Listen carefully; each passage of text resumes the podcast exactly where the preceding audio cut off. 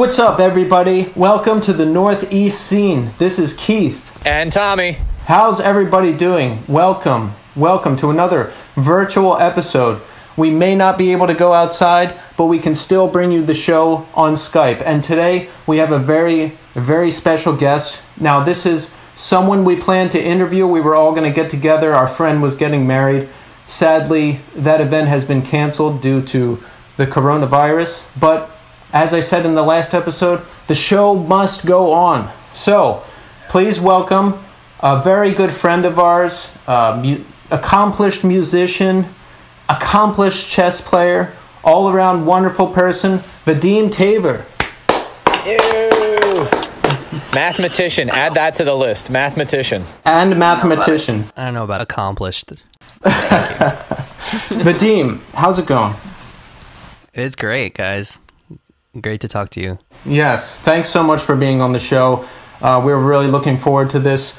So I'm going to jump right into it. Uh, the question we like to ask everybody, Vadim, tell us how you first got into hardcore and some of the bands and the shows that made an initial impression on you. Mm, it's a great question. Um, so I grew up in Northeast Philadelphia um, from second grade, basically from when we moved to the United States. My family from Ukraine, and then um, until high school, um, early high school. And uh, I had a next door neighbor. His name is Brian Kantorek. Um, he goes by BK. He's a Philly dude. He used to play in a band called Ubisunt.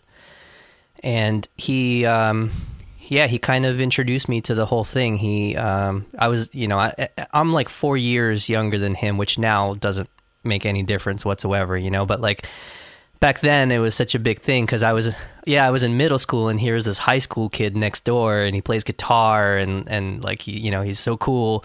He took me to um, a bunch of local shows that they played, and then he also took me to a big hardcore show um, that they uh, opened at Beaver College in Philadelphia, and that was with H2O when they were just playing their first album and then a band called Bound, which is um, Jason Shevchuk before he was in Kid Dynamite, and then Step Ahead, which had Dave Hause, you know, before Loved Ones and Paint It Black and stuff, and then like Fury of Five played and stuff. I don't really remember anything about um, most of the bands, to be honest with you, except for Ubisunt and Step Ahead and H2O, because Brian made me a, a mixtape that had the first H2O record on one side of the cassette and then um, the Ashes full length on the other side of the cassette and I was like I just would go crazy for those. But he yeah he he got me into everything. He I think he first zoned in on the fact that I liked Rage Against the Machine. He knew I was like this little like MTV kid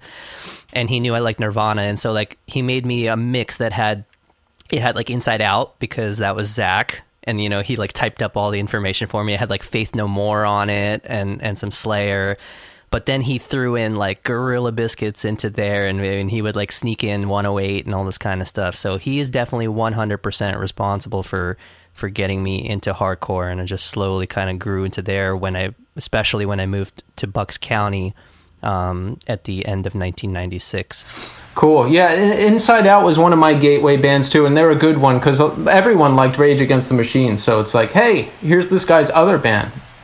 Yeah, and, and it's funny because musically, right away, I was like, "Yes, this is so heavy, this is great." But then, like the screaming, I think you mentioned it in one of your earlier episodes. It takes a little bit of time to really get used to how aggressive the screaming is. Even though Zach like screamed a little bit in Rage, he didn't scream like nearly as much as like how he did in Inside Out. But after a while, it was just like, "Yes, this rules." Exactly. Yo, was Ubisunt the uh, Pete Buckley's band too? Yeah, so that's what I was going to mention. How everything sort of came back around because that band Ubisunt, um, you know, Brian got me into the band. He was the guitar player, and then also this guy Colin played guitar too. And by the way, both of those guys went on to be in a band called Go for the Throat, which were like really, really great Philadelphia band. But the singer of Ubisunt, his name is Pete Buckley. He ended up starting the uh, the Philly record label Break Even Records that put out the first This Day Forward album. So it's kind of so funny how all that came around because I knew Pete years and years and years before everybody else in This Day Forward did, you know, before he released the record. I knew him at least like three or four years before everybody else. Wow. See, I yeah, I only knew him as the break even guy. So that's that's interesting. I didn't know that. Yeah, because he did the first audience of one, and the first This Day Forward, and the first A Life Once Lost. Yeah, that's right. And and and uh, it's it's it's sort of funny. I've like a kind of like I felt like he should have been an alumni of Neshaminy High School or something because he was just like releasing like every band Neshaminy put out. You know, Bossena too because they were from our school. Yeah. So, were you in any band? Now, I I first met you when A Life Once Lost formed and started playing shows. Had you been in any bands in the area before that? I was um, nothing really really crazy. There there was one band that that was really funny called Dislike. And we played a couple shows at the Trihampton YMCA with like some of the hardcore bands. Like we played with Scarred for Life, um, you know, Mike Migliacci's old band, and then and then we we played with uh, Makeshift, which was Colin's old band. So it's kind of, so it's kind of funny. Like we did share a stage with those guys, but we were definitely like sort of like on on on the fringe of I guess what you would call like punk hardcore music, you know. Um, but yeah, that A Life Once Lost was really the first band that I took incredibly seriously as far as like trying to play out all the time and um, yeah. So you you saw like my first like I guess I would call like my first like real band that played out and did all that kind of stuff. Right. So let's talk about the initial formation of A Life Once Lost. Now I remember. I don't think I knew you at all before that, or TJ, or Rich, or anybody in the initial lineup but I heard Bob Meadows was going to be fronting a band. Now everyone knew Bob because he booked shows in the area, so I was like, I remember just thinking, oh, Bob's going to be in a band. Oh, that's wild. And then I think I met all you guys maybe at your first show, which may have been at Doug's house, the the famed uh, Doug stock, which was which was cut short. So how did how did the band come together? Like how did you decide? Like how did the initial members come together? How did how did that start? Man, um, I'm actually glad you, you asked that story because it's a, like a it's such a Bucks County story. Um, so one of you know some of the local legends around late 90s like 97 98 were um, this band called Lifesick Life. Yes. Um, who who was a really popular band and then Suburban Hoods. And Sub- Suburban Hoods I've seen open like really big hardcore shows you know even though that oftentimes they were in, in bucks county like it just kind of seemed like maybe they were like the draw or whatever but um, they've played a few like they played with like better than a thousand and, and 10 yard fight and i've seen them a bunch. So life lifesick life were playing their final show at the levittown ymca they were breaking up and and that was a show with life lifesick life and suburban hoods so i was like oh, of course i'm going to go to that show.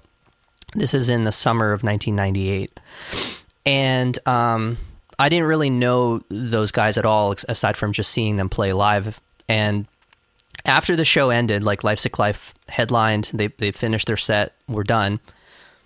Luke still has his drum set up. Luke Carmen was the, the drummer of Life Lifesick Life. And yes. then I'm just hanging around, um, as teenagers do when shows are over. and and this kid sits down on Luke's drums and starts playing.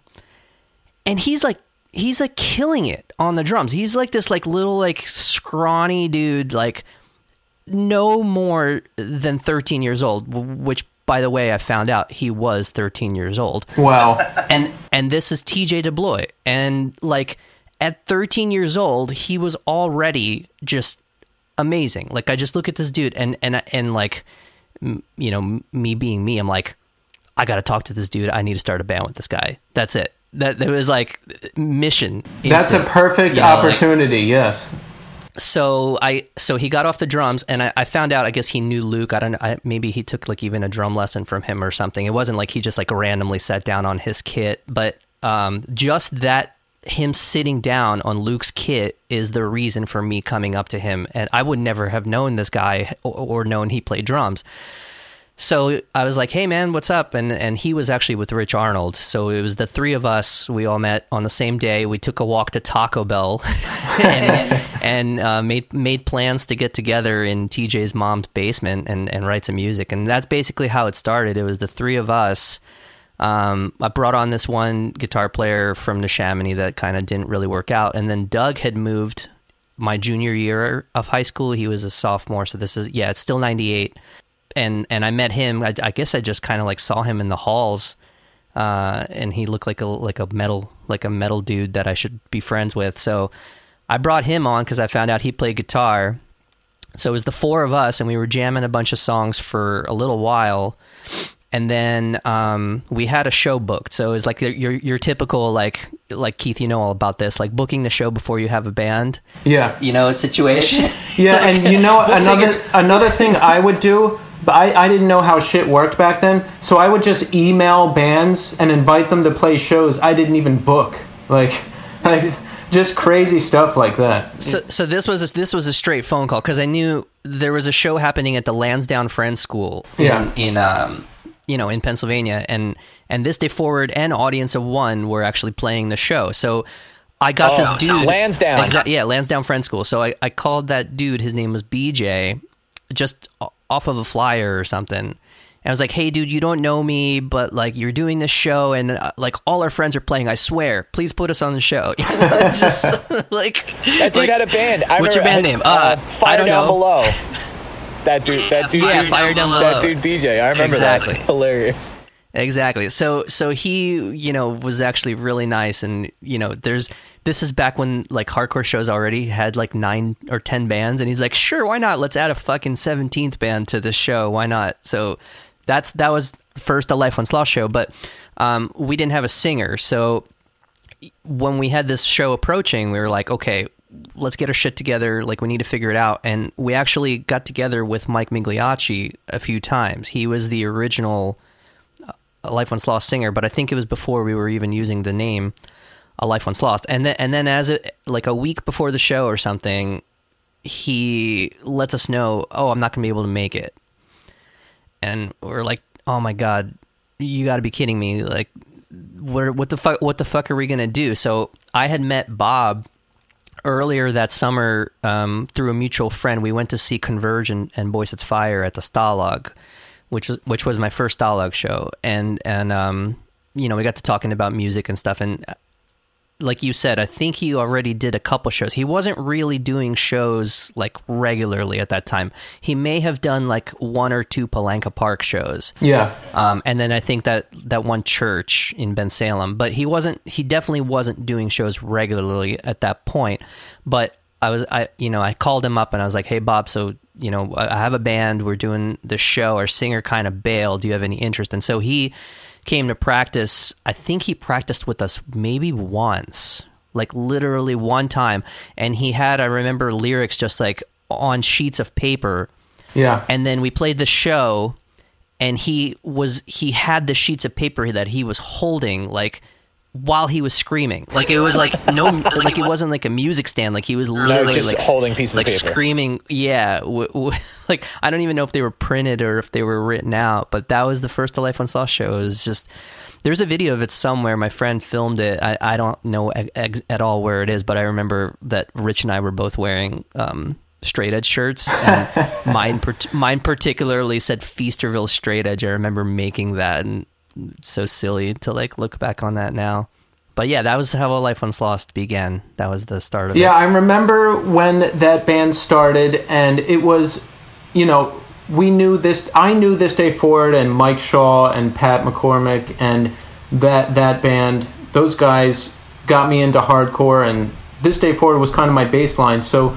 a Life Once Lost was the next band that popped up of people that I knew, and I remember thinking like, "Whoa!" Like, because you know, this day forward when they first got together it was pretty straight ahead hardcore. And I when I saw Life Once Lost I was like oh man these guys are like really bringing it. Because you, you know you had it was like more metallic and there was there was a little more like finger picking and like tricks with guitar and, and a little more technical prowess. So I was like wow these guys are like these guys are really bringing it. And I just remember the live shows being great. And there was kind of now when that band initially this day forward and a life once lost were friends they would play gigs together their, their first tour quote unquote was together remember the weekend up in northern new york i think it was albany and somewhere else Yeah, can I interject just for one second? Yes. Because I was just telling I was just telling Katie about that weekend because th- this was on. Um, I think you're a year older than me, right? But this was on my um, winter break senior year. Yeah.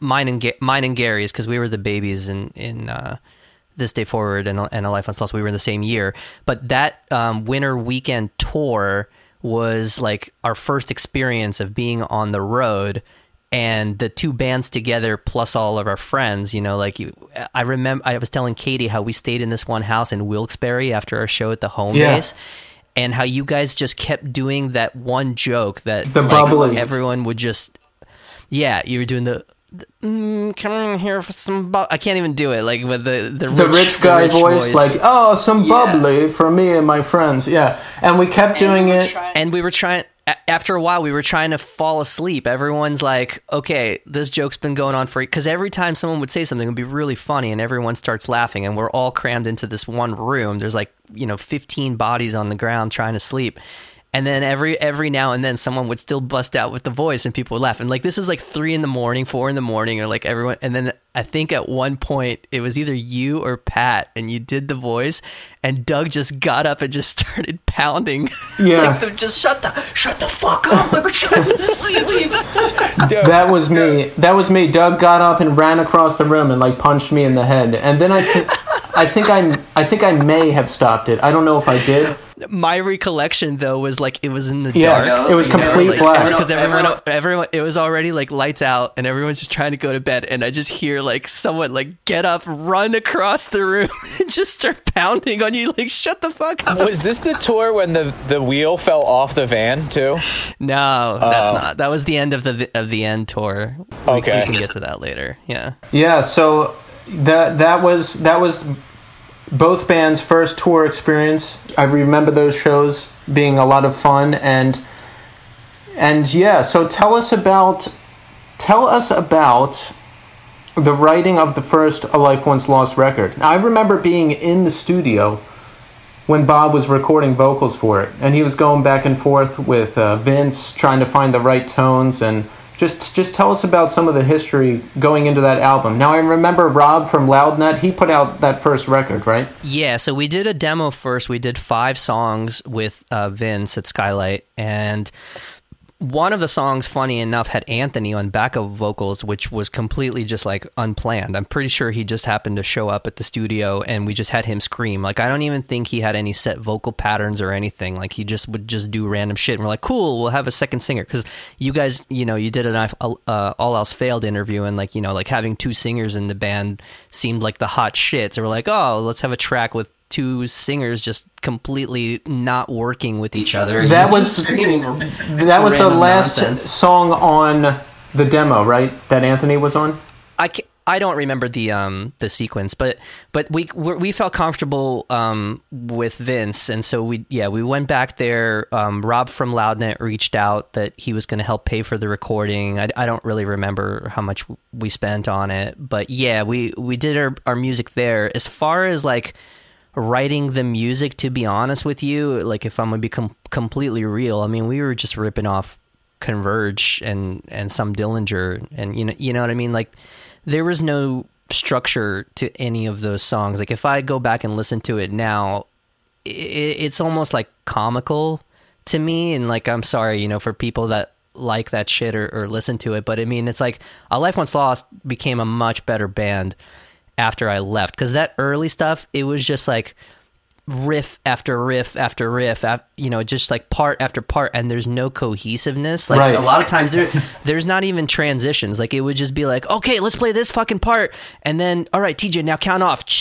One, two, three, four. Next part. yeah, and then and then next part, like doesn't fit whatsoever, you know. So like most of that shit was written like that. It was like, oh, I've got 17 new riffs. Okay, let's throw 10 of them together into one song without any sort of like. There's nothing idea cohesive about it. It's just everything was just thrown together. It- it- you can Yeah. hear it though when you listen to it. Uh, there's times where it's just like you hear it and you just go, "Why is this stopping?" And then a breakdown comes out of nowhere, and you're like, "All right, what is it?" It's funny that you mentioned that because I went back and listened to one of the old songs. I don't remember, but it literally TJ just keeps counting off new parts. It's like one, two, three, four part. One, two, three, four part. Yeah. It's like, yeah. and that's and that's what you do when you're you know 16 17 years old Exactly. writing metal music from converge like at least at least like they knew some songwriting they, they would go back to parts or they would have like motifs and things but like still like they're responsible, I think, in, uh, for all these bands just writing ridiculous music that's that's just one way. Like you just start at part A and then you end at part Z, and none of the shit in the middle like goes together at all. Right. But That's um, a life once lost when I was in the band, honestly. and I remember, I remember having this discussion with you because you guys were way, were way more metal, and I remember being like, "You guys are metal," and you'd be like, "No, man, we're not. We're hardcore." Yeah, I think there was, in- like a I was struggle. definitely in hardcore land. I, was, Yeah. I was like in, in fucking hardcore La La Land because I was like, you refuse to accept that like okay, you have blast beats and you have finger tapping. That's not metal. we're, we're, we're hardcore. Exactly. So tell us about how I don't I don't actually know this. I remember it happening though. How did you end up in this day forward? Did they approach you? Did you approach them? How did how did that conversation start? all right, so um, so I was already friends with with all the guys in this day forward. We actually were much closer than um, the guys in in a life once lost. Like uh over over a period of time, I became much closer. Like hanging out at the Shaw House, as you guys know. Like, Yes. that was a big big spot and everything. What had happened was it was the summer of 2000. It was like June. So Transient had just been recorded. I think Transient was recorded in May, and and I didn't record guitar on that record. I was there for a bunch of it. Like I was there for the recording sessions. I think I did backups on a few of the songs with everybody, gang vocals and whatnot. But I wasn't in the band. Um, but I was working at Taco Bell, and and I, I was working the drive-through. I remember, and I and I get like a, I think it was either a phone call like to Taco Bell, or someone showed up because this is before you know cell phones, obviously. Yeah. so, So, like, so either someone showed up, maybe Gary, and talked to me, or I got a phone call like straight to the store, which used to happen all the time. I would just get phone calls to Taco Bell. Can I talk to Vadim? Sure. you know and they said hey we have a show later tonight in long island um, and randy can't make it and it was like a big show it was with like um, sky came falling who was like really big in long island at the time and like 12 tribes and i think may- maybe even poison the well actually and they're like hey could you fill in for randy I was like, well, I've never played any of your songs before, but I, I, I could give it a shot. And so literally, um, I learned four or five songs, I think on the drive up to the show. We, we took like a little, like a little carpool or whatever. So I, I played the first show with This Day Forward in June of 2000, um, never having played with the band. The first, the first time I ever played with the band was the show. Yeah. Um, no practice or anything. How did you learn it like how did you learn did you just play it on the stereo and like figure it out as you're going up?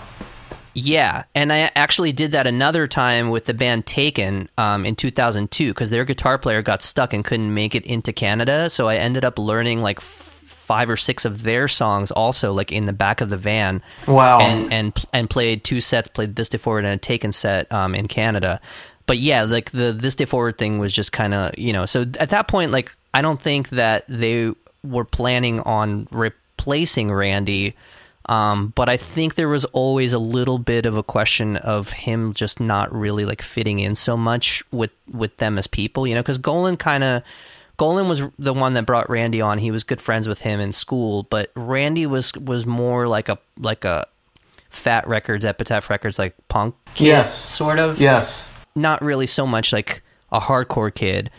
So anyway, a Life Once Lost did um, a full, not full U.S. We did we did a U.S. tour with some Canada with a band called The End from Toronto in July. So this was like right after um, that first show I played with This Day Forward. Right. And at the end of that tour, as Tommy like briefly mentioned, what happened was our van. Um, we were driving on the I ninety by by uh, Rochester, New York, and our front wheel falls off like just just comes off on the highway. Uh, and, I, and I was in the passenger seat when this happened. I remember like looking out the window and seeing the wheel rolling parallel to the van and thinking like oh shit. Because you just hear like we heard something happen and then you you see the the axle is just scraping right on on the ground. Actually wait a minute. I'm sorry. It was the passenger back uh, rear rear wheel not the not the front wheel. But i saw it rolling alongside on the highway Oh my and, God. and so and so we got towed. Um, and TJ and I flew home, and then the other guys happened to get picked up by Scarm and, and driven home. But we left this van in Rochester, New York, with all of our gear because we like we had nothing better to do. You know, like we were like we were like broke. And then this day forward had a show in Syracuse in July, like literally like three weeks later or whatever. And so what ended up happening was I got driven to, or maybe I drove my car to Rochester. I picked up as much of my gear as I possibly could and we left that van at the Firestone, just like abandoned it because we didn't have any money to get it fixed or whatever. But I was able to get all that gear. I played on that gear with this day forward. Um, that was the second show I played with this day forward with the recovered A Life Once Lost gear. Wow. In, in Syracuse, which, which, was supposed to be with Glassjaw and Every Time I Die, who both canceled. Huh. Like, like here's this huge show with yeah, but then you know we still ended up playing with like some locals that were cool, like Spark Lights the Friction. So funny, funny story just about the when I got that when I found out the car was broke like the van had broken down I came home from work and at the time I was washing dishes at that old folks home uh, over in Holland. And I remember I came home and my mom literally had written down on a piece of paper. She was like yeah Doug called. Wheel fell off the van he needs you to come and pick him up and I was like where? And she's like, he said he's in Rochester. And I literally started laughing. And she was like, well, are you going? I was like, are you out of your fucking mind? I was like, I'm not like leaving right now. And the worst part was, yeah. is in my head, all I thought of was, the week before you guys had left, Meadows came over to my house and was like, "Hey, there's that auto body place near your house. Um, we need to go and grab some tires from there." And I was like, "Okay." And we go there, and remember Bob used to have that old maroon like Nissan Sentra. It was like all dented yes. up and br- like. Oh, yes. So uh, he goes over he there with me, and we're driving through, and I'm like, "All right, cool." And he literally just hops out of the car with like uh, the tire iron and just starts taking a tire off the back of this other van, and I'm like oh, cool. I'm like, all right. So like the guys, like the, the the place is clearly open. Like I'm like, all right, Bob has something set up with it. He grabs the tire and picks it up, and I remember he starts rolling it towards me. he's like, get in the car, get in the car, and I'm like, oh my god, are you out of your mind? Are we stealing this right now? And then in my head, as soon as I read that message, when my mom was like, yeah, the tire fell off the van, I was like, I bet we stole the wrong size tire, and it ended up ruining the back axle on the van. like, oh yeah, wow, I don't know what it was, but either way, like we got lucky, I guess, because the last show of that tour was in Albany, New York, and it was like a um with Drop Dead and somebody else. It was like this, like I think it was like this like crusty show, grindcore show that somehow Legends yeah. Lost got onto. Um, so some of our friends were already coming to that show in upstate New York, and even though Albany and Rochester aren't like super close together, they were we already had friends that were coming up, and that's why they were able to give um, the other three guys a ride home. But TJ and I flew to that tiny airport in Trenton like somehow we were able to get airfare and fly home. You know, wow. but the gear was picked up later. The gear was picked up for for that this day forward show. So I think after that show is when the guys talked about it and maybe they approached me. I don't even remember exactly how it happened, but it was most likely Golan that said like, "Hey, we want you to to play with us." Like we, you know, Randy's kind of going to be out of the picture eventually. And I knew Randy from school and stuff. I did feel a little bit um, bad about that, but at the same time, I kind of knew that he wasn't really fitting the band, and also like there was the excitement of playing with my friends. You know, like I, I always really liked this day forward. I was at that first show at Shaw House too, and they were like a really great band. So I was to attempt to do both bands at the same time. Um, and so that was the case for like three months. It was it was like I was playing in both bands. We were still doing like local shows. Uh-huh. And then in October of 2000, we were practicing at Doug's house, writing some new material, and he, you know, if we're gonna be real, he he hit me with an ultimatum. Pretty much, he was just like, "This isn't gonna work out with you being in both bands," um, and that's when I was pretty much like, "Okay, well." Fuck you. I'll, I'll, I'll talk to you later. Um, and I got my gear and I left, and I made the decision to just be in this day forward because no one's going to tell me who I can and can't play music with, and also like the environment of a life once lost at the time was not a healthy environment. It was very negative. There was there was a lot of um, violence at the shows, not just from like the attendees, but also from the people within the band and I wasn't getting along with some of the guys. And so like given the choice, if you're going to put me in that choice, am I going to be in a band with dudes who I consider my best friends? Or am I going to stay in this band that is like a, a, a negative, violent, unhappy environment? Even though I, I started that band, it was like a no brainer. I was just like, peace. Understood. I, I remember a lot of those early shows, and let, let's just say there were certain members of the band I would not stand anywhere near while they played because I, I didn't want to lose an arm or a head. Um, so it, yeah, it, it and could- to be honest with you, I always hated that shit. Like I'm all I'm all about stage presence. Like I, I, I do get that it's fun to watch bands like you you love all else failed. Like they they do have violent shows sometimes like that too. But like I also don't want people that come to see our music to be scared that they're gonna get hit just for standing there and trying to watch. Um, you know. And, and like on purpose, you know, Right. that's like one thing. Oh, Right. oh, I'm going, I'm going off. I'm, I'm, you know, losing my mind because the music is so emotional and so heavy. That's one thing. But then like to purposely go and like swing your instruments or just like try to punch people like that are just trying to watch you play music like that. Uh, that's just some kind of immature shit that I just didn't really want to be a part of. there's a certain way to do it where you can be really into it and really interacting with the crowd, but also being safe. And I think All Else Failed are a good example of of how they do that. But back to a life once lost. I, re- I remember you joining this day forward, and it just seemed like a natural fit.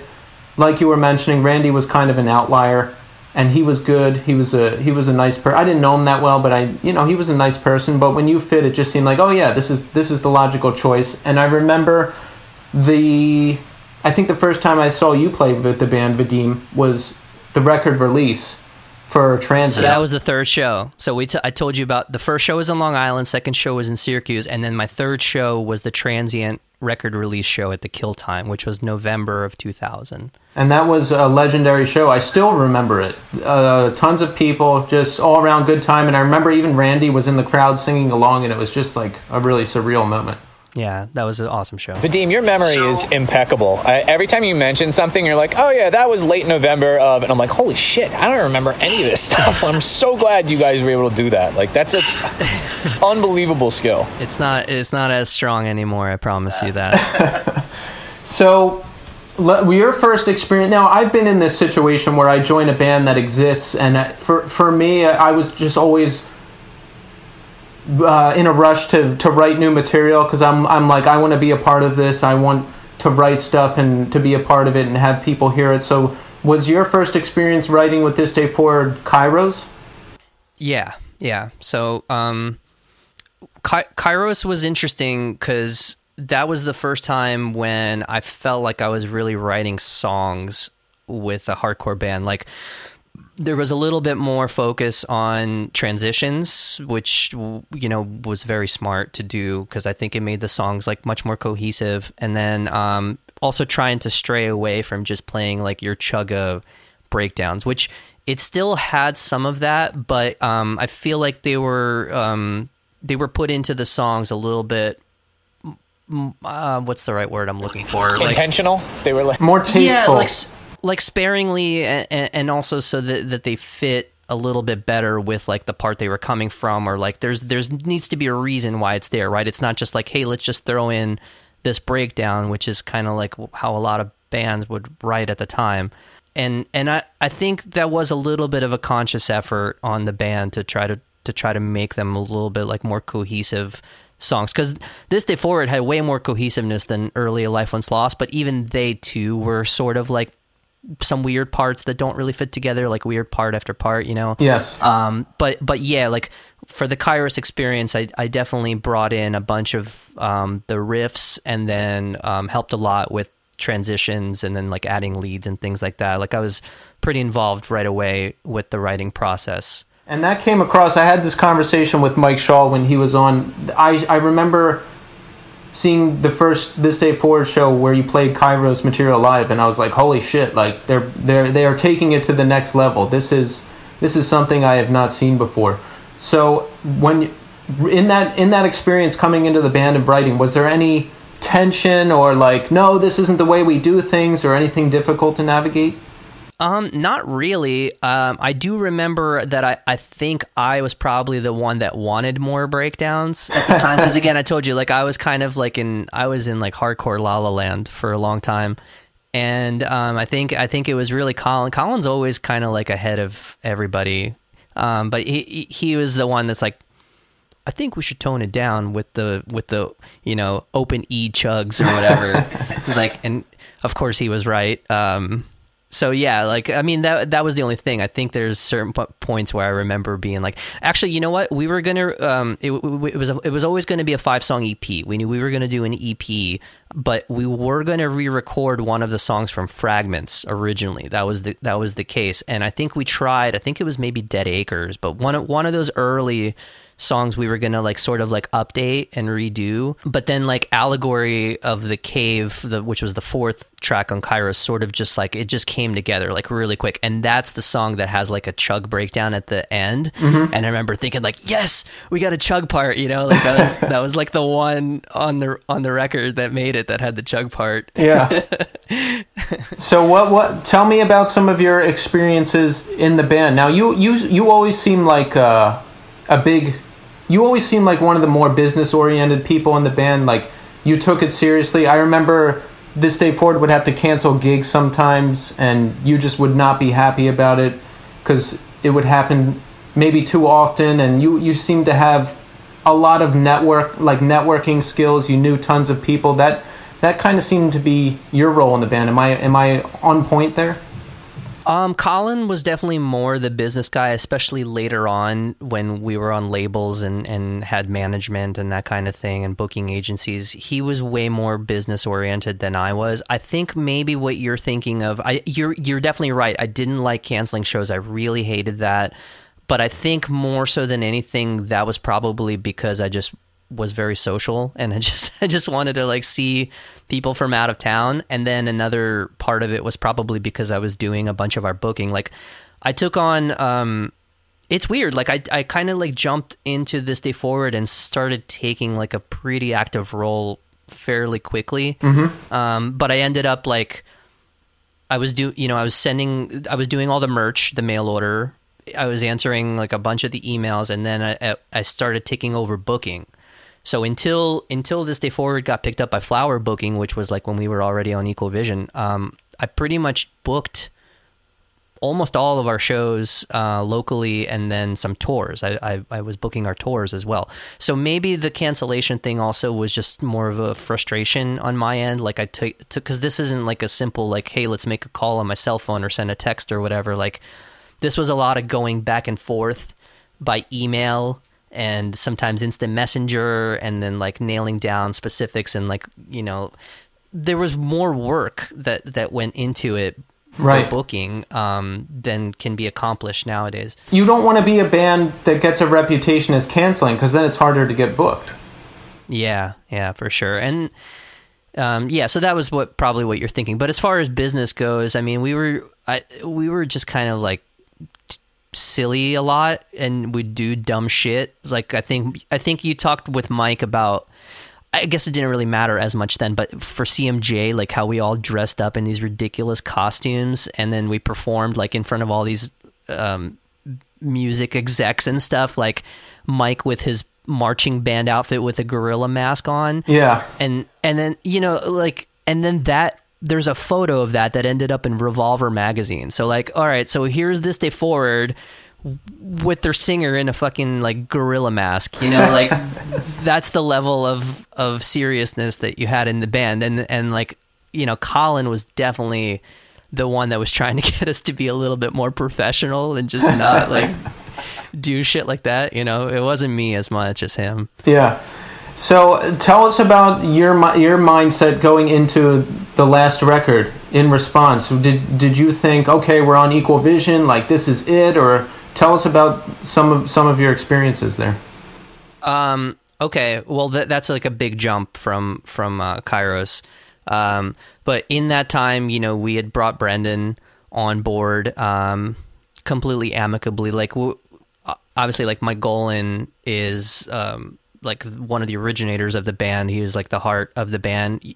really I think I'm in the band mainly because of Mike. Like him and I were like inseparable at the time, but he had school going on, and he, you know, Mike was very uh, future driven for his career, so we kind of had to make that change just for the band to move forward, and that was definitely like something that Colin uh, was very supportive of. So we got Brendan, and for in response. Um, that's already when we were like touring all the time and pretty much the band has taken over the majority of our lives.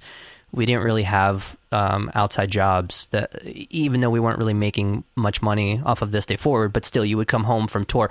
And we were fortunate that we were able to stay with our families. We we didn't have rent. If we if we had to pay rent it wouldn't have worked out. But the fact that we were all living at home i think it made it it made it feasible. So for in response particularly um, it was so different than the way we did anything before because we wrote that album over the course of like three months practicing like four to five times a week. I mean it, it was it was a job. Like that's that's really what it was.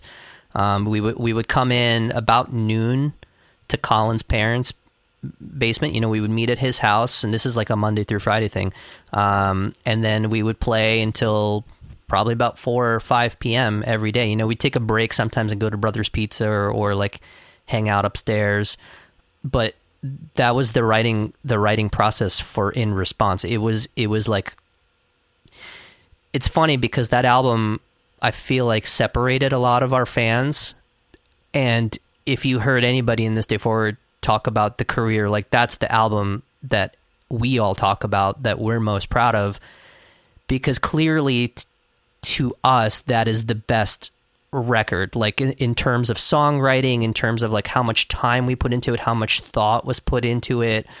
It's it's like night and day if you put those two records in response and transient you know to each other but they're just different. They're different kinds of records. Transient is definitely much more of like a like a chaotic like metalcore album you know lots of screaming lots of like um anger and aggression. And in response is it's like a it's like a more crafted version of that. It still has the anger, um, and but it has like a lot of beauty with it, and it it's unique. Like I still put on that record and I'd say like, okay, well, you know, the, there's not a lot of bands that really sounded like what we were doing at the time, but we were just, you know, some of our influences as well. I mean, we like Mike mentioned, like you know, he got really into um, at the drive-in and their uh, vocal delivery, and you know, we were listening to Refused and Sunny Day Real Estate and that kind of stuff. So we we try to bring all of that to the table. But that writing process that was brutal. I mean, we you know we would spend so much time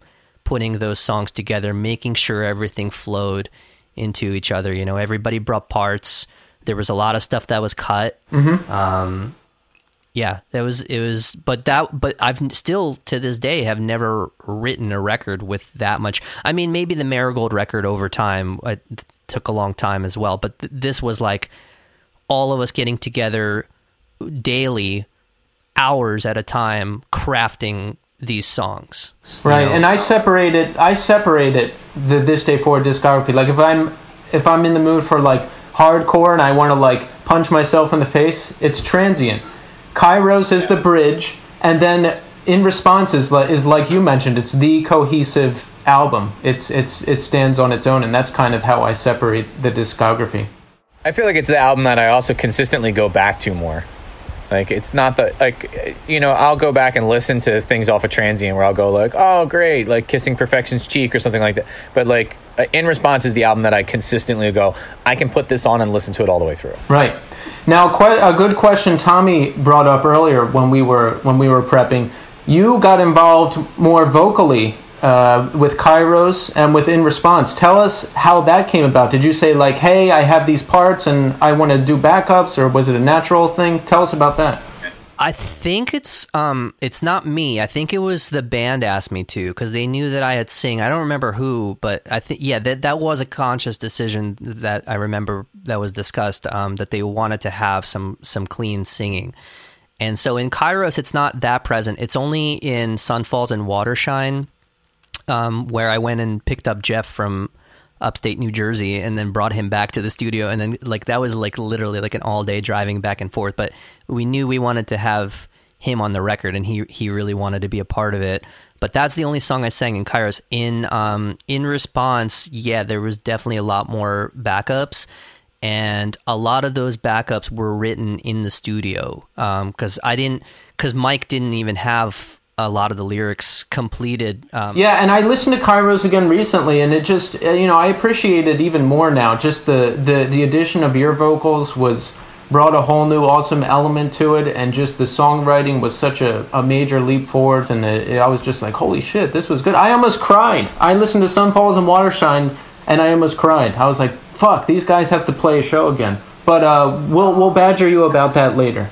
okay. So tell us. I knew you would. tell us about.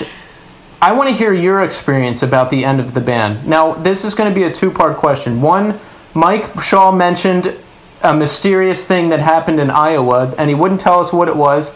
He said that's when he decided the band was going to end. So he wouldn't tell us what it was, so we're going to ask you. If you don't want to tell us, that's okay. And two, just tell us about like how the conversation started, that it was going to end, and and just how how you process that because that's I mean this band was your guys' lives. Like this was this was everything. So it's a major change to go from that to the next thing, which we don't know what it is yet. Yeah, that that was um, a shock coming to me, to be honest with you. So I don't know specifically what you're talking about. Is it Iowa or Idaho? I don't. I'm not really sure. So we asked him like, what what brought about the end of this day forward. And he paused for a solid like four or five seconds and then all he said was one word was iowa. And then he paused again and we were like do you want to talk about that more? And he looked up and again huge pause and went no.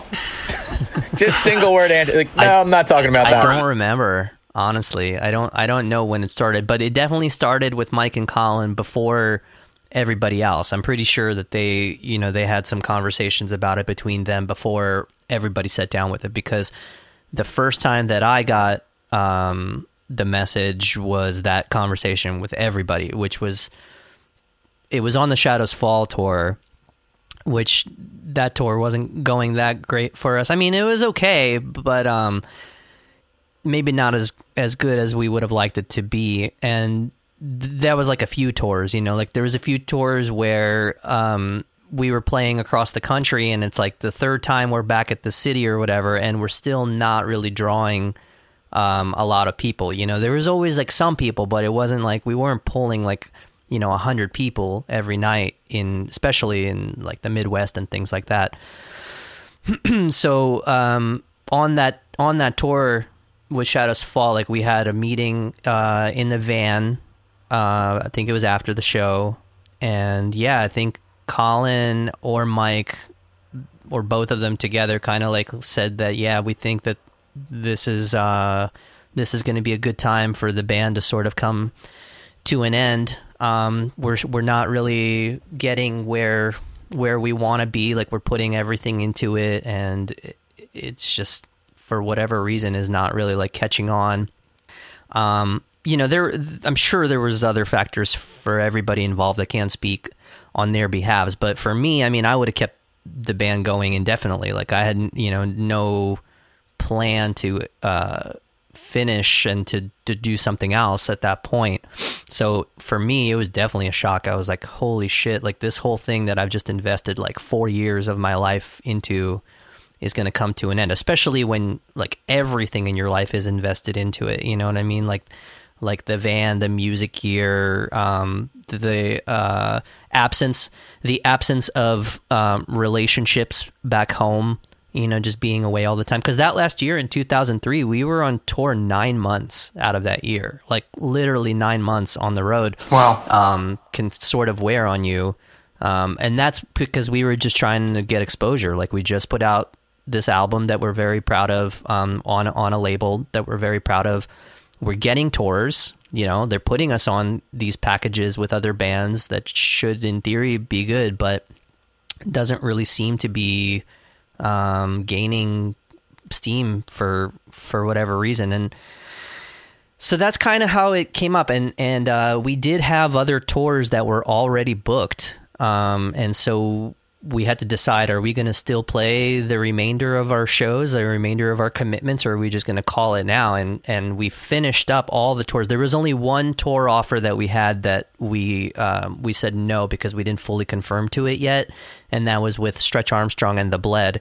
And we decided you know like that we weren't going to do that tour. But we finished um, we finished like maybe two more tours we did one with Zao and beloved and then i i booked all of our last shows, which we did. We did like six last shows altogether. They're on a poster. By the way, if anybody wants, I still have like a box of those posters. So if anybody wants a this last this day forward show poster, I will mail you one if you just pay me for shipping. Oh, dude. Maybe one post. Absolutely. Maybe one post office are a little bit Yeah. more safe to go to as well. But um, yeah, I have so many of those that I can send uh, out to anybody that's interested. We want to get out to you to catalog your many flyers and all that stuff too for, for the site. So we'll we'll That's- talk we'll talk about that.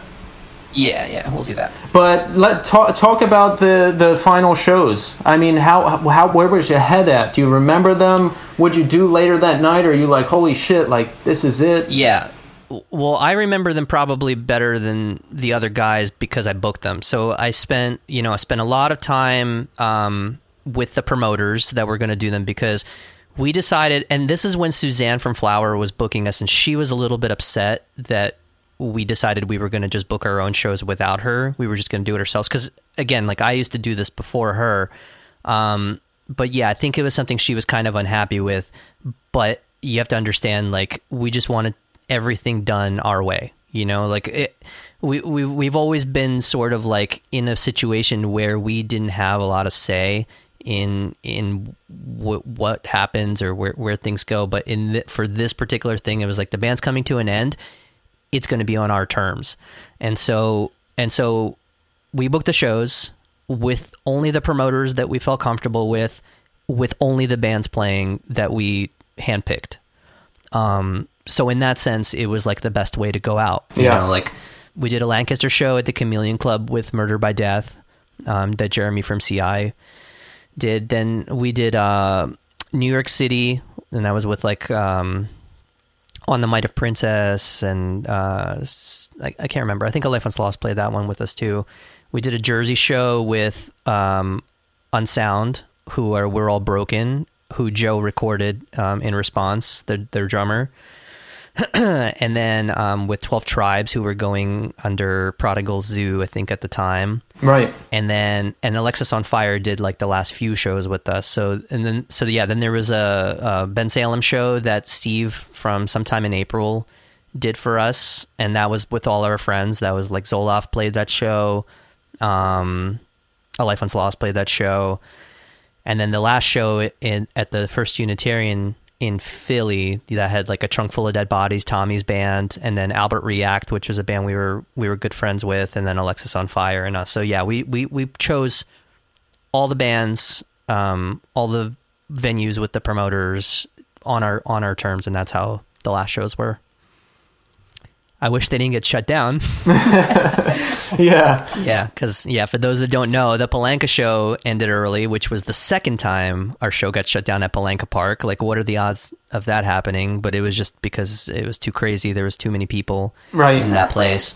And then, um, and then the Philly show, we had to cut our set short because the church double booked, and they had like some like actual church services that evening. So our show was sort of a matinee, and we had to wrap it up by a certain time to let like the church people in. We're like, oh my god! So yeah, we didn't get to play a full last set. That's terrible. That's It's terrible. okay though.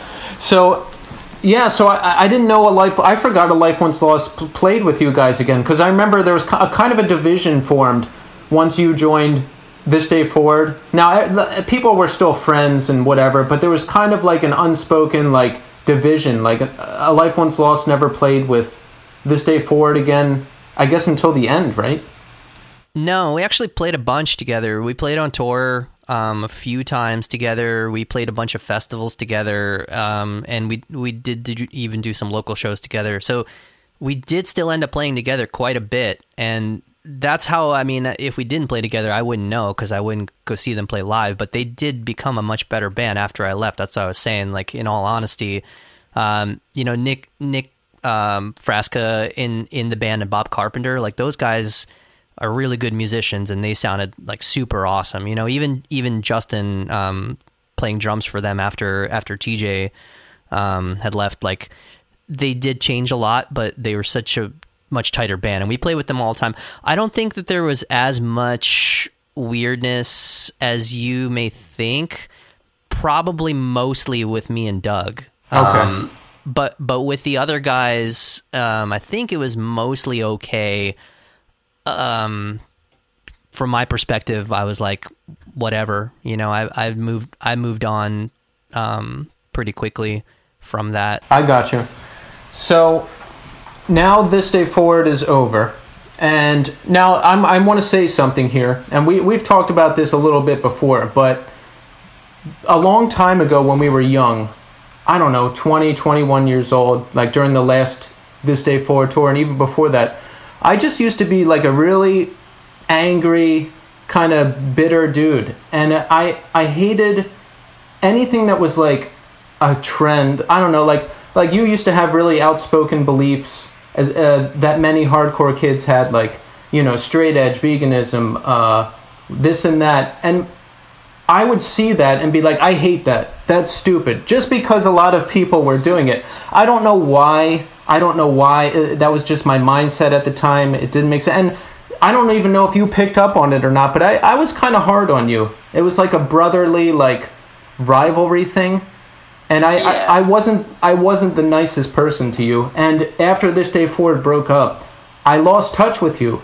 and I I didn't make any attempt to reach out. I didn't check out any of your new bands. It was just like we just didn't talk for a long time, and I don't know how we reconnected, but I'm really glad we did because I consider you one of my best friends, and I'm I'm really happy that we're in each other's lives still. So I just want to say that you know, for my part, for all that stuff, uh, I don't I don't know what it was exactly, but but I'm sorry, and I'm I'm glad it's it's in the past. I can't believe. Oh, thanks, man. Uh, I honestly, I, I I never like look back and and think like, oh, Keith was a dick to me, so you didn't even have to say all that. But thanks anyway. And, and to be fair, to be fair, I was definitely probably harder to get along with when I was super, um, you know, like gung ho vegan and gung ho straight edge and all this stuff. I was probably way over the top with all of that shit. So you probably had a reason to give me give me crap. Um, I don't take it personally. So that that now I want to get into some of the stuff you did right after this day forward because I don't even know. Like, tell me about Marigold. How how did that come together and how quickly did it come together after this day forward? Fairly quickly. Um, so this day forward ended in December 2003, and then Marigold was basically going in February 2004. So like two month period, basically it got going. And um, the way that it started was uh, a group of these guys who were this day forward fans um, went to see us towards the end of our run in Jersey somewhere. I think it was like Birch Hill nightclub or something like that. And they came up and talked to us afterwards, and I got to know them. And it was it was Jason uh, and Nick, who you know that those guys would be like the core of Marigold, along with this other guy Scotty. Actually, I don't know. I don't remember if Scotty was there too, but somehow once this day forward broken up, like either Jason reached out to me or maybe I, I, honestly don't remember, but somehow we started sending each other some ideas, and he had some pretty good ideas. He had a four track recorder, and um, he came over and I put down some of my ideas on his four track recorder, and basically we just started playing. And we had a um, there was a club in Trenton called the Conduit. I don't know if it's still there. It was kind of like a dance club upstairs, but downstairs they had two lockouts and we had this one lockout there and it was so convenient because we could literally go there whenever we wanted like even at nighttime because there was club music playing upstairs so when we play we could just practice and the, the volume doesn't really matter. So we had written a lot. We we started practicing like two three nights a week every week you know writing marigold material. Um, that's how that band started. And the only thing that I did before Marigold was I did a tour with Superstitions of the Sky that I had booked with a band called Dearly Departed, and then I went on tour with Hot Cross, like selling merch with Hot Cross and like Golden Sky, and then um, once I already had Marigold going, I was I was dating somebody in Long Island, and I ran into Fran from From Autumn to Ashes at this at wherever I forget some show, mm-hmm. and he's like, "Hey, so I think it's not going to work out with our guitar player. Like, do you have any interest in playing?" And you know, From Autumn to Ashes, honestly, like musically, isn't really my thing. So I was like, yeah, I don't, I don't know if I really want to do that. Um, and he's like, well, we have a tour of Japan booked coming up, and I was like, all right, I'm in. like, like, um, so th- honestly, that's kind of like what sold me immediately, is because at that point I'd never been to Japan, like let alone with the band. So I did, I did a tour, like a U.S. Canada tour with them, and then I did a Japan tour with From Autumn to Ashes in 2004 in the beginning of the year, and that that was actually like a really cool experience because a the U.S. Canada tour was on a bus, and that was the only tour to this day I've ever been on a bus, Wow.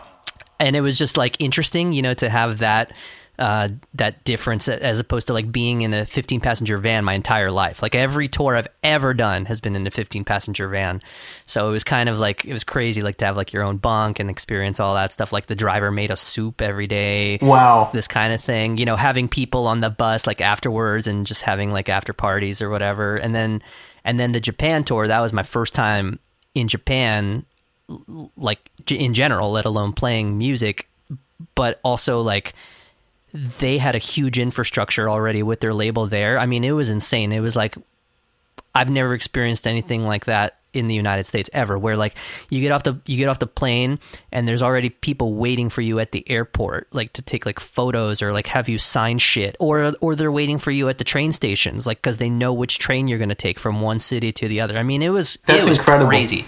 And all the shows were just completely packed. Um, in fact, that was like that for every time I've played music in Japan. I've been to Japan three times now with three different bands, and it's always been like that. I played there um, with Makoto in 2009, and then I played there with Taken in 2010. And all of the shows are just like people go off and they treat American musicians like royalty.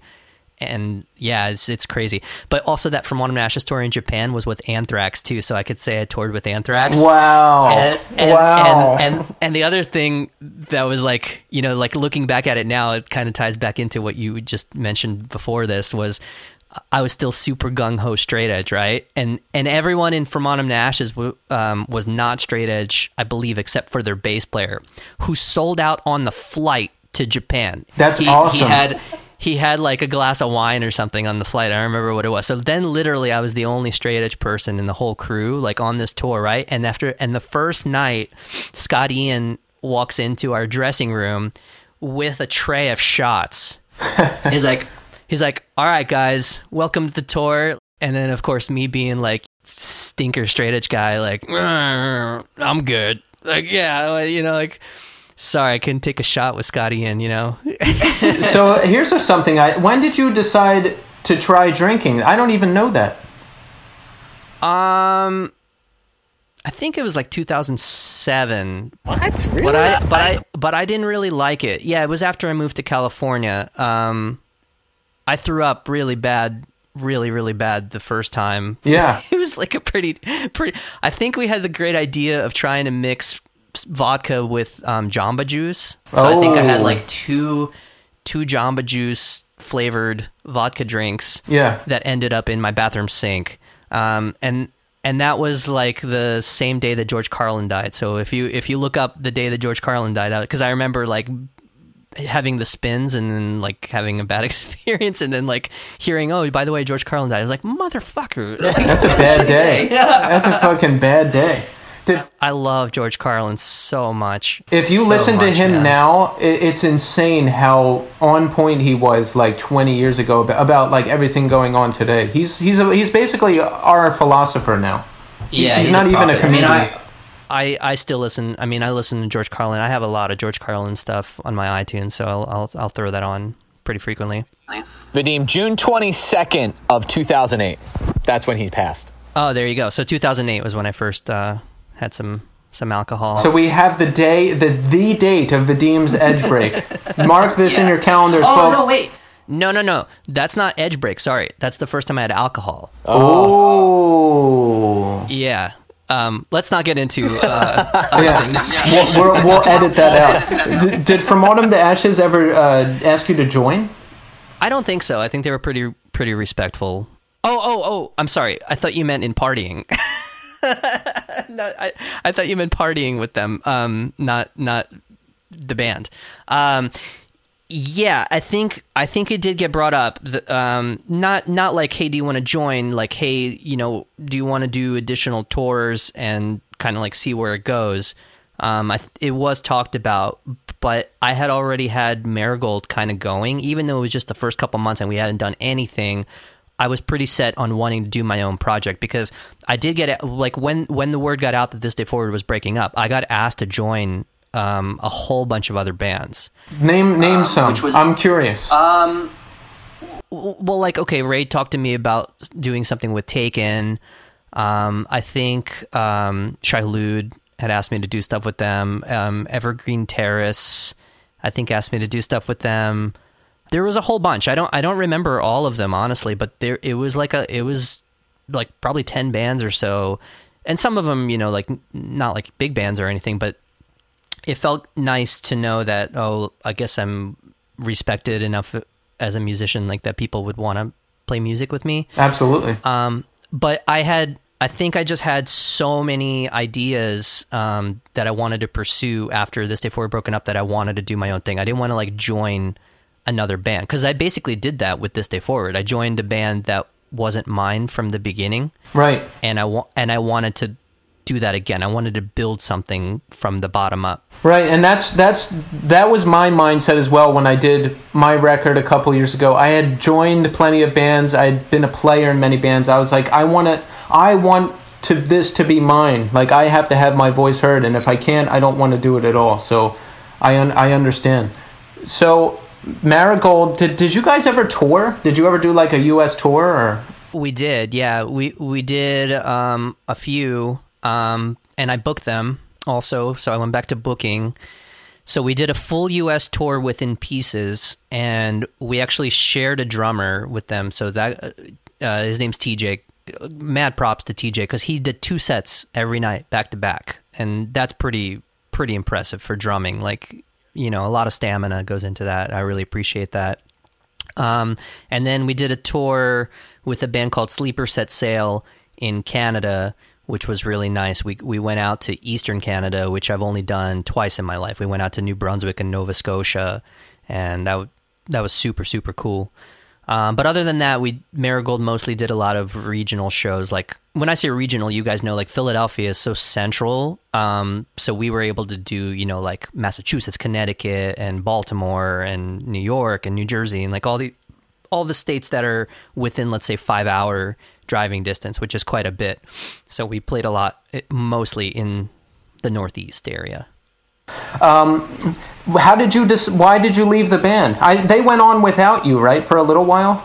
Yeah. Um, so I just needed a change in my life. You know, I, I've been asked often throughout the years why I moved to California, and I don't have like a concrete answer. It wasn't just like a one thing.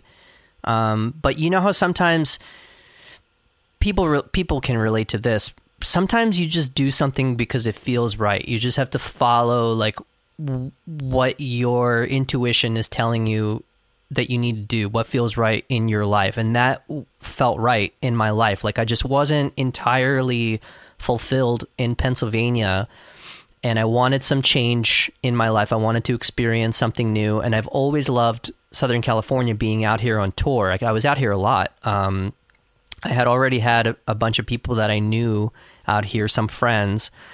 So it just kind of something that made sense to do and so my ex-girlfriend and I we had talked about it I mean we had it wasn't like a um, on a whim type thing like we sat down we had a conversation about it and then we gave ourselves 7 months planning time to do it to save up to make sure we had a place to move into so I gave Marigold the heads up fairly early on. Like they, those guys knew that I decided this, and they were not happy about it. I got this email that I've only read once. I've still never gone back and read it because because it was so. Um, Why don't we like go look emotional... it up and we can read it on the show right now? oh wait, just take a screenshot of it. We'll post it later. sure, sure. Um, so they, yeah, they were definitely not happy about me leaving the band, but maybe they can understand a little bit better now in hindsight. It wasn't it wasn't anything to do with them. It just was something I needed to do for myself at the time in my life, and I'm really glad that I did because I I love my life in California. Um, I love everything here. Um, and it's like you know it's been my home for almost 14 years now Yeah. Any chance of us ever getting you back to the East Coast, like to live? I don't know i mean my mom always asked that probably not to be honest with you but i mean you you never know you know i mean like if there's a family emergency or something i can see myself coming back but i'm pretty happy with my life here in california I hear you. So, on to more musical endeavors. We oh, Superstitions in the Sky. So that was before Marigold. Yeah, so Superstitions of the Sky was another project that I kind of joined because they they had put out an EP. It was just Josh and this dude Kevin who played drums in Joshua Fit for Battle. Both of those guys were in Joshua Fit for Battle. Josh and I were becoming really close for a long time. I used to go hang out with them for all the Neil Perry shows, all the Now shows. Like he was in like 17 bands. You guys probably remember. He was in like you're talking about dudes that were in a lot of bands. He was doing literally. And he fi- had that I remember- studio, Cannon Cannon Road, I think. yeah, yeah. So, dude, I remember just quick aside, Macrock 2002, the Superstitions of the Sky played that. And for those of you that don't know, Macrock was like this big festival in in I think it was Virginia. Yes. And that was the year Fug- that was the year Fugazi headline, and actually that's the only time I've ever seen Fugazi. But Josh literally had five sets on that weekend, which was insane. He played he played with the Now, he played with Joshua Fit for Battle, he played with Neil Perry, he played with Hot Cross, and he played with Superstitions of the Sky. I mean, uh, that's just insanity. Wow. He's he's a madman. But anyway, I took over for Kevin, um, and I just started going over to Josh's house, and we would we would practice. I think maybe with that project, he was pretty excited that I came from a choral background because I, I was, uh, um, you know, I had so much experience with harmonization and this kind of thing, and and we use that a lot in our songs. The songs that we wrote together, we would we would harmonize a lot, and I really um, enjoyed playing music with him. That was really fun. We only did one like actual tour together, and that was right after This Day Forward broke up in January of 2004. That was the only tour we ever did. But we did play a bunch of other regional shows, and we released one record together on One Day Savior Records the same year that This Day Forward released in response. So yeah, that was the same year um, that This Day Forward was still going that we did that. Oh, so that was parallel. See, I didn't even know Yeah. that. Okay. It was. I mean, it wasn't like that. wasn't like a real band. That was just kind of like a side project thing. But it's cool that it exists as a as an artifact. You know, you can you can find it somewhere. We did a music video that you can find on YouTube. I which really googled and. I saw the whole record up on uh, Robotic Empire, so n- now I can go back and do a deep dive into the discography of Vadim. Watch the music video. It's pretty. It's pretty funny. It, if you if you go if you YouTube um, "Superstitions of the Sky," uh, who needs Pennsylvania anyway? That's the name of the song. We're like play, We're like playing on some rooftop in Philadelphia, just being super emo. Like it's just it's like the stereotypical like early two thousands emo music video. Dude. I love it's that. like yeah, the concept's like a guy and a girl and they lose each other and just it's just some stupid shit, you know. But you don't watch it right now. Watch it. So let's see. I, I re- now you did a tour with uh, Colin. Had his side project, Psychic Babble. So how how did you get involved with that? I guess just your history, right? yeah, that was awesome. I think Colin just asked me um, if I was interested because he, was going to do this one tour in promotion for his solo project called Psychic Babble, like you said, uh, which on the album he played everything, and he wanted to put together a band to open a tour for Anthony. Um, you know, and and that was, I mean, that's actually a great idea because you already have so much Circa involved. In fact, Brendan played in Anthony's backing band too. So I mean, it was like you have three fifths from Circa already on the tour, and Colin put together a group of dudes that uh, he thought would make a good band. You know, he kind of handpicked everybody. So Drew from Dredg um, played bass, and then um, G- Greg. Remember Greg Miles to go? He was he's a Bucks County dude. He used to play in uh, Silence Feels No Beauty. So and Zolof, and he he played keyboards. This guy Ben played guitar. Who's in a band called Black Map now? Super cool band. It's like mem- members of uh, Far and and Dredg in that band also. So yeah, we just did one tour, and um, you know, Colin was so awesome to work with because okay so speaking from experience if i if i write something let's say i write a song that's completely just me Yeah. and i and i put it together i record it you know i played all the parts or whatever maybe i remember how to play the parts maybe i don't but i wrote all these parts so they exist you know so here's the song as it is colin basically um invited the musicians to come up with their own parts like here's the song but interpret it in the way that you see fit Wow. that's it. So all the guys in Psychic Babble were just given the task of like, okay, here you go, figure these songs out, but you can figure them out however you want. Wow. Play them however you want. And then when we get together, you know, like we'll see what works, what doesn't work or whatever. And for the most part, everything worked. And that was just like incredibly cool for him to do that because he gave everybody the freedom to play the songs how they want them to be played. And then also that translated differently live from the record. It became its own thing rather than just being a copy of what it sounds like on the album. Um, and I remember for me, especially being very thankful that he did that because I played in like really fucked up weird tunings. You know, I used like all these like weird. Ca- I think I had like three different guitars on that tour because I just kept like changing changing guitars out for different tunings and things like that. Um, so that was a really really fun tour to do, and especially because at that point I already wasn't really touring very much. That was probably my first one in in like three years. Before that, I, I went to Japan with Taken. Um, so yeah, that was super fun to tour with with Colin and Brennan and Anthony and the good old war guys. Everyone everyone on the same tour. What was it like playing with Colin again after all those years? Was it just like old friends seeing each other again? Well, yeah, but it was. I've never been on a stage with Colin where he's not sitting at the drum kit, you know. Like, Right. so it was it was weird to have him be like in the front with us, you know. But um, but that was awesome. It was just so cool. He he fit pretty naturally into that role. Um, and we were. I mean, like for myself, because I've been uh, a, a studio slash touring musician so much now.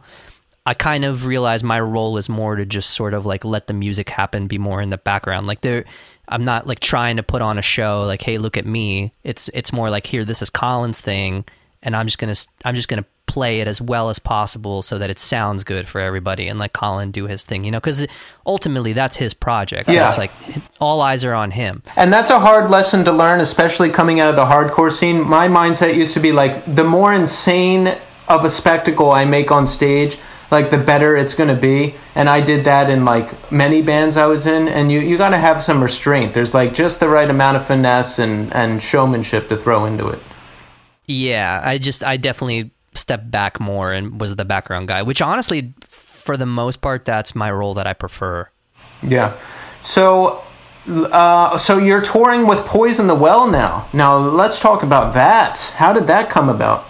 All right, so Chris moved out here about ten years ago. The Chris is the drummer, um, and I ran into him at a show at Chain Reaction. I think it was a Convert show also, and so we we had known each other for like twenty years. Well, at that point, it was less than that, but we met in 1999. You know, Poison the Well used to come up and, and they would play Pennsylvania all the time, as you remember. They and they stayed at the Shaws all the time. Yep. So I knew those guys going way back.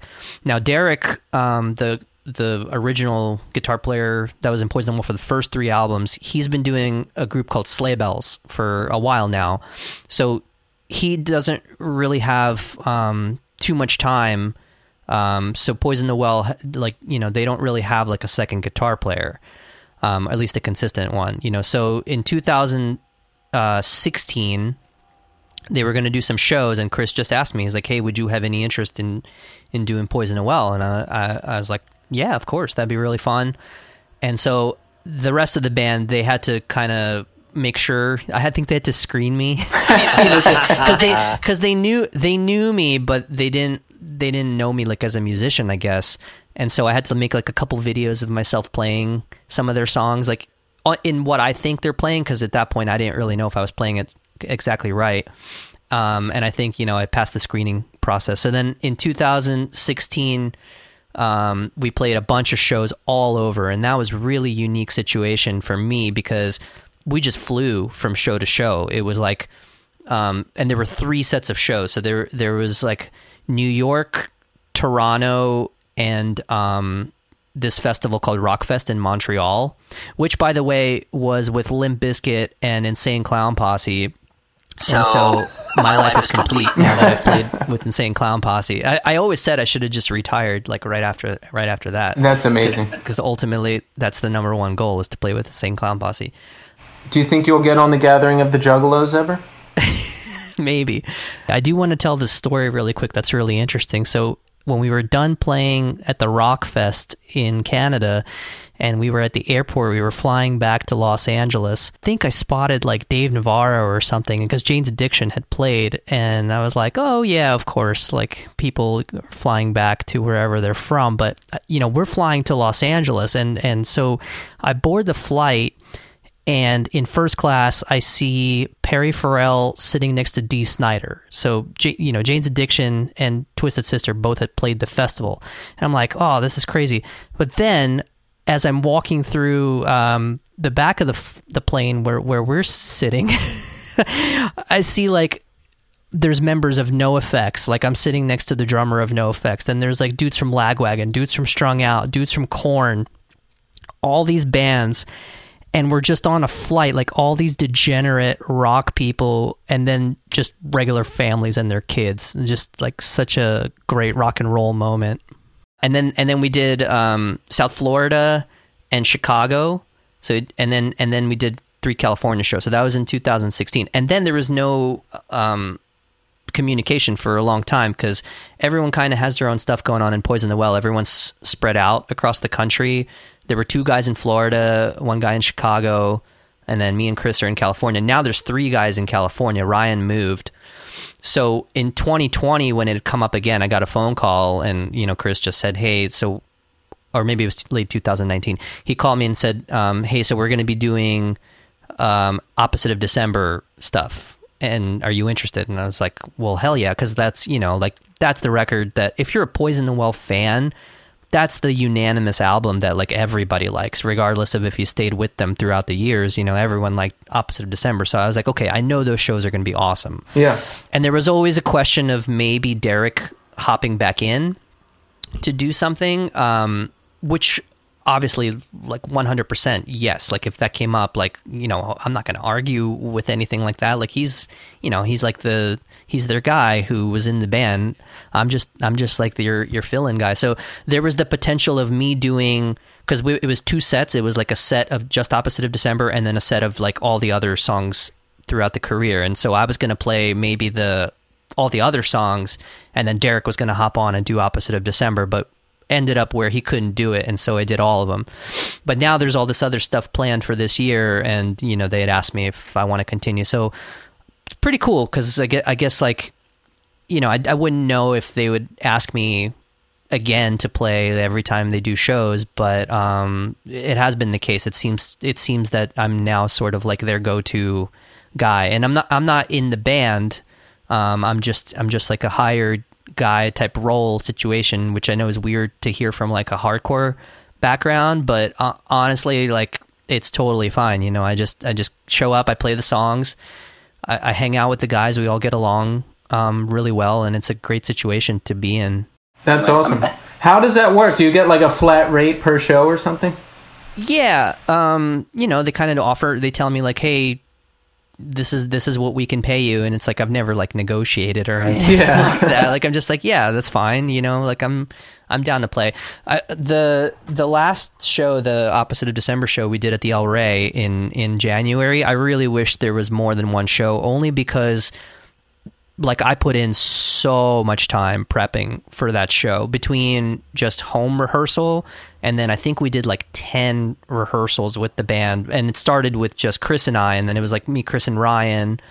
And then like you know like the bass player Brad and, and the singer flew in like a few days leading up to the show. And then we did three practices on the stage of the venue so we you know we were like getting dialed in for the sound for the show itself so there was like so much prep that went into it um, it would have I you know it would have been cool like to do a second one, but we have all this other stuff planned for 2020, so hopefully we get to play it with everything that's happening in the world now. We'll see if it gets canceled or not. Yeah. So um, how how are you able to so quickly jump into these bands and learn all this stuff? Like I have this recurring nightmare where I'm at a show and they're like, "We need you to play the, the set now," and I'm like, "Oh shit!" Like I don't know how, I don't know what I'm doing. But you, this is your life. You do it. Uh, are you like classically trained in music, or do you have like a masterful ear, or both? Like how how are you able to do it? I've had that dream too, by the way, Keith. I've even had it with this Day Forward reunion, where like, oh, with this Day Forward, we have a reunion, and then I'm standing on the stage and I'm supposed to start like White White Picket Defense System or something, and I just don't remember what I'm supposed to play. Yeah, And it's like, it's like, oh, fuck, this is the worst. Um, well, uh, I'm not classically trained. I do have a lot of um, music theory background. I grew up singing in the Philadelphia Boys Choir. Um, I played in all the school like concert bands and jazz band and orchestras. And I and I studied music theory in high school. I, I didn't do it in college or anything like that. But but yeah, I mean, I've tried to be well rounded in terms of like understanding what it is I'm actually doing, as opposed to like, oh, play the you know power chord on fifth fret here. Yeah. It's like, well, okay, well that that power chord is actually like an A5. You know, it doesn't have its third in it, and doesn't have its third in it, which allows it to be a major or a minor chord. You know, like um, th- those kinds of things. Like, um, and and it's really helpful for um, speaking to other musicians that also have a musical theory background. So I found I play best with people that I can communicate with musically easier. Uh, but as far as um, you know, you said stepping in quickly into these roles. It's not as quick as you think. I mean, I'm I'm a, a learner the best through repetition, and so I practice the shit out of these songs. It's not like I go in there and I'm like, oh, I got them all in like five seconds. You know, like I I, I really take the time and practice them over and over and over and over again, so that it's more like muscle memory. You know, because then when when you're on the stage you can more concentrate on enjoying the experience rather than constantly thinking about like which part is next or or something like that you know right. it's it's it's always been a lot of planning a lot of a lot of preparation So now you mentioned a this day forward reunion. Let's let's talk about that now. i didn't i didn't mention oh in my dream in your dream, since, Yeah, since you brought did, it did up, he mention it? um, Mike, Mike. Now in Mike's Mike Shaw's episode, he wants to will a Equal Vision Fest into existence, where a bunch of Equal Vision bands, past and past and present, would play, and then this day forward would potentially play that show. But but let's hear let's hear your side of this. Has there been talk of a reunion, and do you think there ever will be? ah the the juicy the juiciness this is what you've been waiting for huh Yes. there has been talk, um, but there's been talk throughout the years. It's just, um, you know, it's getting everybody on board. I think um, before before this happened, um, the this meaning the coronavirus, it did seem that there was more talk than ever. Um, you know, I don't want to get anybody excited or anything, but it it's it seemed like it could be a possibility at some point, you know, but um the obstacles have always been the same and the obstacles will always be the same, which is Mike hasn't screamed, you know, he doesn't have that voice that he once had and um truthfully, I don't know um I can't speak for him, but I don't know if, if he can get that voice back.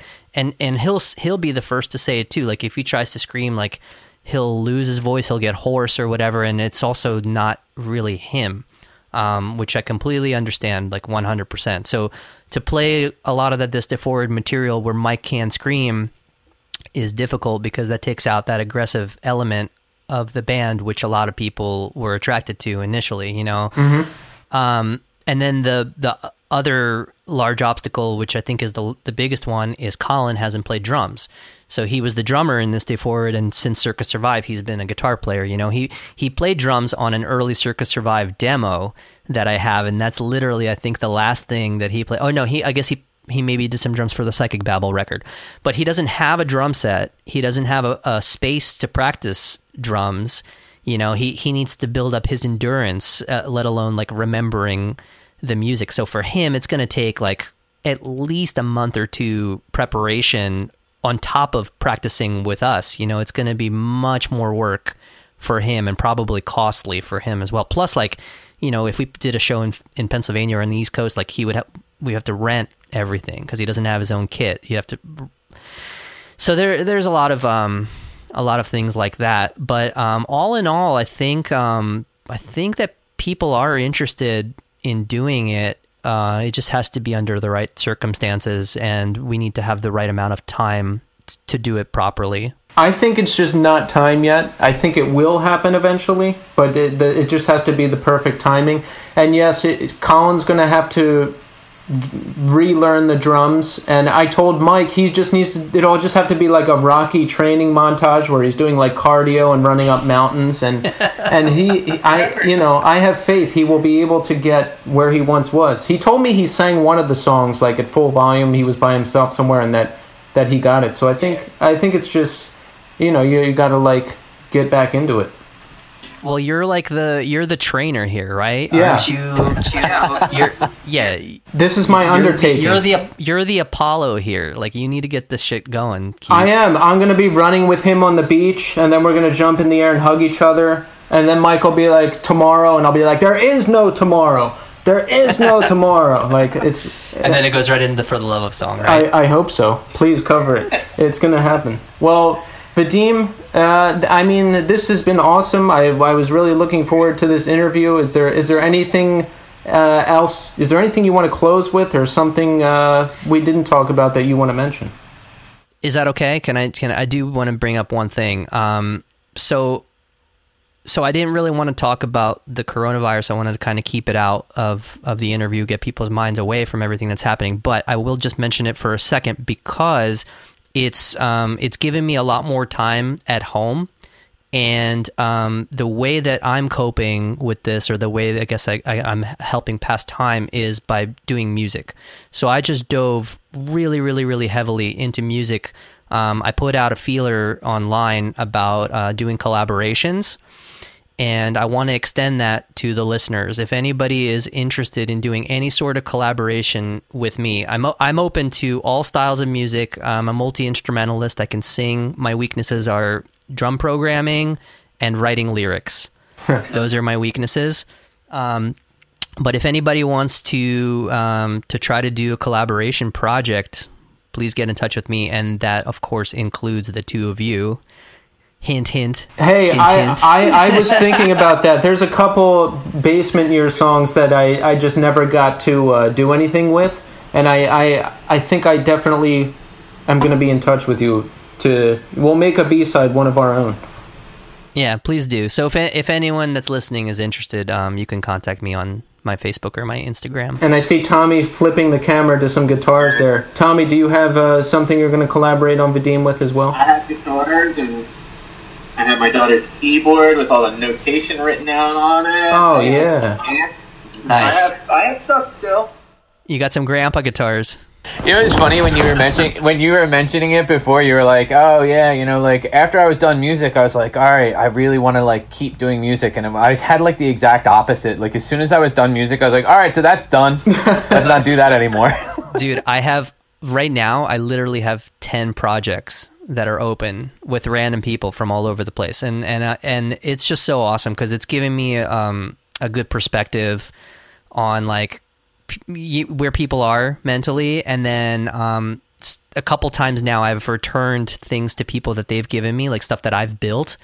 And they're just like this is why I love music so much because I heard something one way and then what you did with it just took took it somewhere completely different. And that's kind of like what I want to get out of it. I want to I want to push musicians out of their comfort zones. I want to do um, I want to push myself as a musician to do things I've never done before, and also just to have fun and to be able to have an artifact from this time. You know, a lot of people are just like watching TV and playing video games, and it's like, well, at least I'm doing something where I'm going to be look look back on this ten years and be like, oh, look at all this crazy stuff that I created during this time or that I helped create. Um, so that's kind of my intention with it. That's that's why I'm doing it. That's all. I just wanted to mention that. Yeah, and I'm glad you did because that's that's kind of the whole mission statement of this whole thing that we're doing is to catalog some of the memories of the past and new memories as well. We still go to shows. Uh, we're still writing music in some sense, and you know, we just want a place for everybody to connect now, like we did back in the day. Awesome. Well, thank you so much for the interview, guys. I really appreciate it. It was a lot of fun. There you have it, folks. The Vadim Taver interview. We hope you enjoyed it. Please reach out to us, northeastscene at gmail.com, or we are on Instagram and Twitter, the NE Scene. Reach out to us, share your stories, share your experiences, tell people about the podcast, listen to the podcast, and stay safe out there. Stay indoors. Thank you, and until next time.